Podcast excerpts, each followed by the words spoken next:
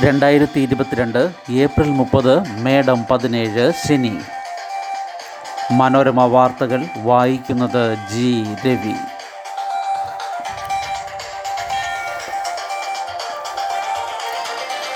രാജ്യം ഇരുട്ടിലേക്ക്. കൽക്കരി ക്ഷാമം രൂക്ഷം ഉത്തരേന്ത്യൻ സംസ്ഥാനങ്ങളിൽ എട്ട് മണിക്കൂർ വരെ വൈദ്യുതി മുടക്കം. കൽക്കരി കൊണ്ടുപോകുന്ന ട്രെയിനുകൾക്കായി പാസഞ്ചർ വണ്ടികൾ റദ്ദാക്കി വഴിയൊരുക്കുന്നു. ആശുപത്രികളും മെട്രോയും മുടങ്ങുമെന്ന് ഡൽഹി സർക്കാർ. കനത്ത ചൂടിൽ വൈദ്യുതി ഉപയോഗം കുതിച്ചുയരുകയും കൽക്കരി ക്ഷാമം രൂക്ഷമാവുകയും ചെയ്തതോടെ രാജ്യത്ത് വൻ ഊർജ പ്രതിസന്ധി. ഇതുവരെയുള്ള ഏറ്റവും ഉയർന്ന വൈദ്യുതി ഉപയോഗമാണ് രണ്ട് ലക്ഷത്തി ഏഴായിരത്തി ഒരുന്നൂറ്റി പതിനൊന്ന് മെഗാവാട്ട് ഇന്നലെ രാജ്യത്തുണ്ടായത്. ഹരിയാന ഡൽഹി ഉത്തർപ്രദേശ് പഞ്ചാബ് ജമ്മു കാശ്മീർ രാജസ്ഥാൻ ഉത്തരാഖണ്ഡ് എന്നീ സംസ്ഥാനങ്ങളിലാണ് പ്രതിസന്ധി രൂക്ഷം.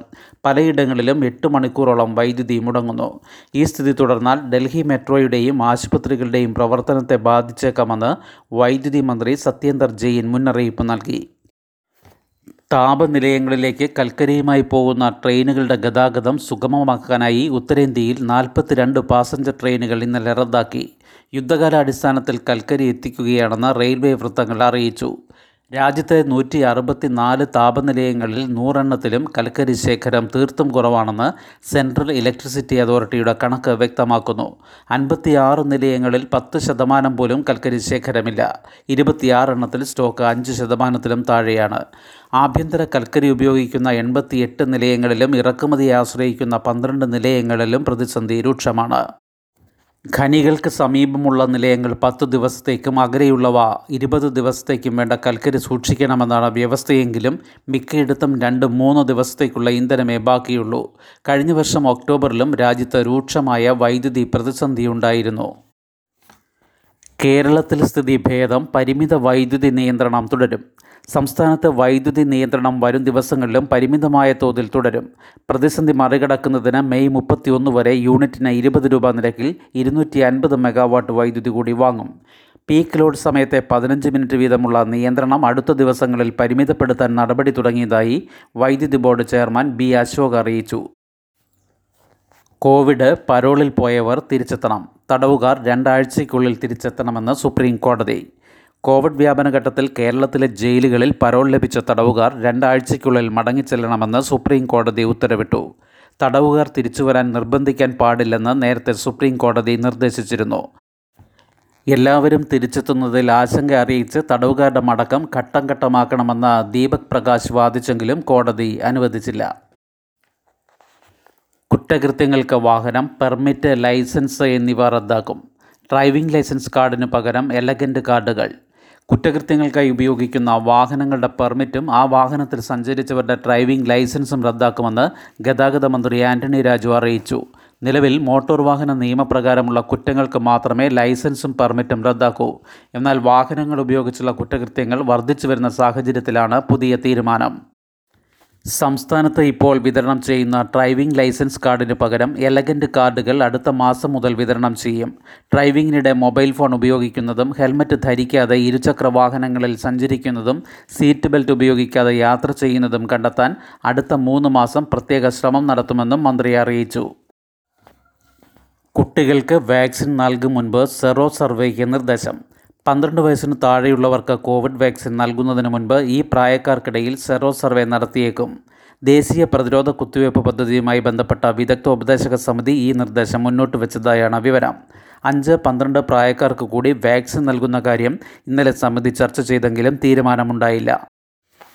ഇതിനിടെ സീറം ഇൻസ്റ്റിറ്റ്യൂട്ട് നിർമ്മിക്കുന്ന കോവോവാക്സ് കൂടി പന്ത്രണ്ട് വയസ്സിന് മുകളിലുള്ളവർക്ക് നൽകാൻ സമിതി നിർദ്ദേശിച്ചു. കഴിഞ്ഞ ഡിസംബറിൽ തന്നെ കോവോവാക്സ് പതിനെട്ട് വയസ്സിന് മുകളിലുള്ളവർക്ക് നൽകാൻ അനുമതിയുണ്ട്. ഉക്രൈൻ നഗരങ്ങളിൽ നാശം വിതച്ച റഷ്യൻ മിസൈലുകൾ ഇരുപത്തിയഞ്ച് നില താമസ കേന്ദ്രം തകർത്തു. മാധ്യമപ്രവർത്തക കൊല്ലപ്പെട്ടു. ഉക്രൈന്റെ തലസ്ഥാനമായ കീവ് ഉൾപ്പെടെ പ്രധാന നഗരങ്ങളിലെല്ലാം തീമഴ പെയ്യിച്ച് റഷ്യ ആക്രമണം തീവ്രമാക്കി. കീവിൽ ഇരുപത്തിയഞ്ച് നില അപ്പാർട്ട്മെന്റ് സമുച്ചയത്തിന്റെ താഴത്തെ രണ്ട് നിലകൾ തകർത്ത മിസൈൽ ആക്രമണത്തിൽ പ്രാഗാസ്ഥാനമായുള്ള റേഡിയോ ലിബർട്ടിയുടെ ജേർണലിസ്റ്റ് വിര ഹൈറിച്ച് കൊല്ലപ്പെട്ടു. പത്ത് പേർക്ക് പരിക്കേറ്റു. U N secretary general Antonio Guterres Kyiv സന്ദർശിക്കുന്നതിനിടെയാണ് രണ്ടിടത്ത് മിസൈൽ ആക്രമണമുണ്ടായത്. മരിയപ്പോളിലും ഡൊണാറ്റ്സ്കിലും പോളോണിലും ചെർണീഹീവിലും കനത്ത ആക്രമണം തുടരുന്നു. വൻ നാശമുണ്ടായതായി സമ്മതിച്ച ഉക്രൈൻ പ്രതിരോധ മന്ത്രി ഒലക്സി റെസിനോവ റഷ്യയുടെ നഷ്ടം അതിഭീമമാണെന്ന് പറഞ്ഞു. കൂടുതൽ നഗരങ്ങളുടെയും ഗ്രാമങ്ങളുടെയും നിയന്ത്രണം നഷ്ടമായതായും ഉക്രൈൻ അറിയിച്ചു. കരയിലൂടെയുള്ള മുന്നേറ്റം തടസ്സപ്പെട്ടതോടെയാണ് റഷ്യ വ്യോമാക്രമണം രൂക്ഷമാക്കിയത്. റഷ്യയെ ചെറുക്കാൻ നാറ്റോ മാരകശേഷിയുള്ള കൂടുതൽ പടക്കോപ്പുകൾ ഉക്രൈന് ലഭ്യമാക്കി. ആയിരക്കണക്കിന് നാറ്റോ സൈനികർ Finland Poland North Macedonia Estonia Latvia അതിർത്തിയിലേക്ക് നീങ്ങി. ഫിൻലാൻഡിനും സ്വീഡനും ഉടൻ അംഗത്വം നൽകാനും നാറ്റോ തീരുമാനിച്ചിട്ടുണ്ട്. ഉക്രൈന് മൂവായിരത്തി മുന്നൂറ്റി അൻപത് കോടി ഡോളറിന്റെ സൈനിക സഹായം നൽകാനുള്ള നിർദ്ദേശത്തിന് യു എസ് കോൺഗ്രസ് അനുമതി നൽകി. ഇതിൽ രണ്ടായിരം കോടി ഡോളറിന്റെ ആയുധങ്ങളാണ്. യുദ്ധമേഖലയിലേക്ക് ഏകോപനത്തിന് സൈനിക വിദഗ്ധരെ അയക്കാൻ ബ്രിട്ടൻ തീരുമാനിച്ചു. ഇതേസമയം റഷ്യയെ യു എൻ മനുഷ്യാവകാശ സമിതിയിൽ നിന്ന് പുറത്താക്കണമെന്ന പ്രമേയത്തിൽ യു എൻ പൊതുസഭ മെയ് പതിനൊന്നിന് വോട്ടെടുപ്പ് നടത്തും. രണ്ടായിരത്തി ഇരുപത്തി മൂന്ന് ഒക്ടോബറിന് മുൻപ് പുതിയ സിലബസ് പഠന വീഴ്ചയ്ക്ക് പരിഹാരം കരിക്കുലം പരിഷ്കരണത്തിന് മാർഗരേഖ.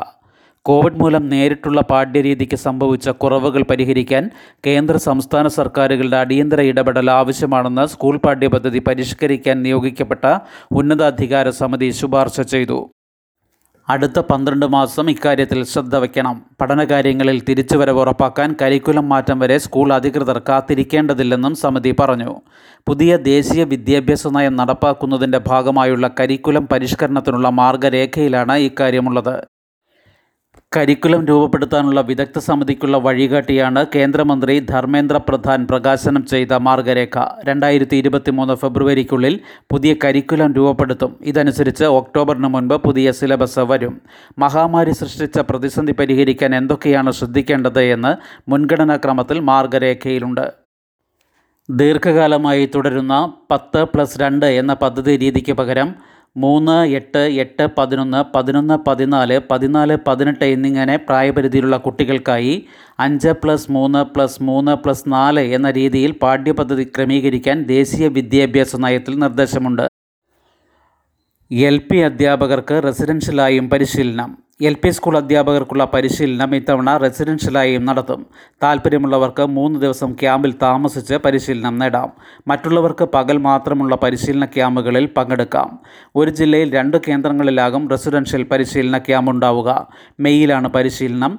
L S S U S S പരീക്ഷകൾ ജൂൺ അവസാനം നടത്താൻ തീരുമാനമായി. ആദ്യമായാണ് സ്കൂൾ അധ്യാപകർക്കായി റെസിഡൻഷ്യൽ പരിശീലന ക്യാമ്പ് സംഘടിപ്പിക്കുന്നത്. ഇതിനു മുന്നോടിയായി ജില്ലാതലങ്ങളിൽ അധ്യാപക സംഘടനാ പ്രതിനിധികളെ ഉൾപ്പെടുത്തി യോഗങ്ങൾ ചേരണം. ശുഭദിനം. നന്ദി.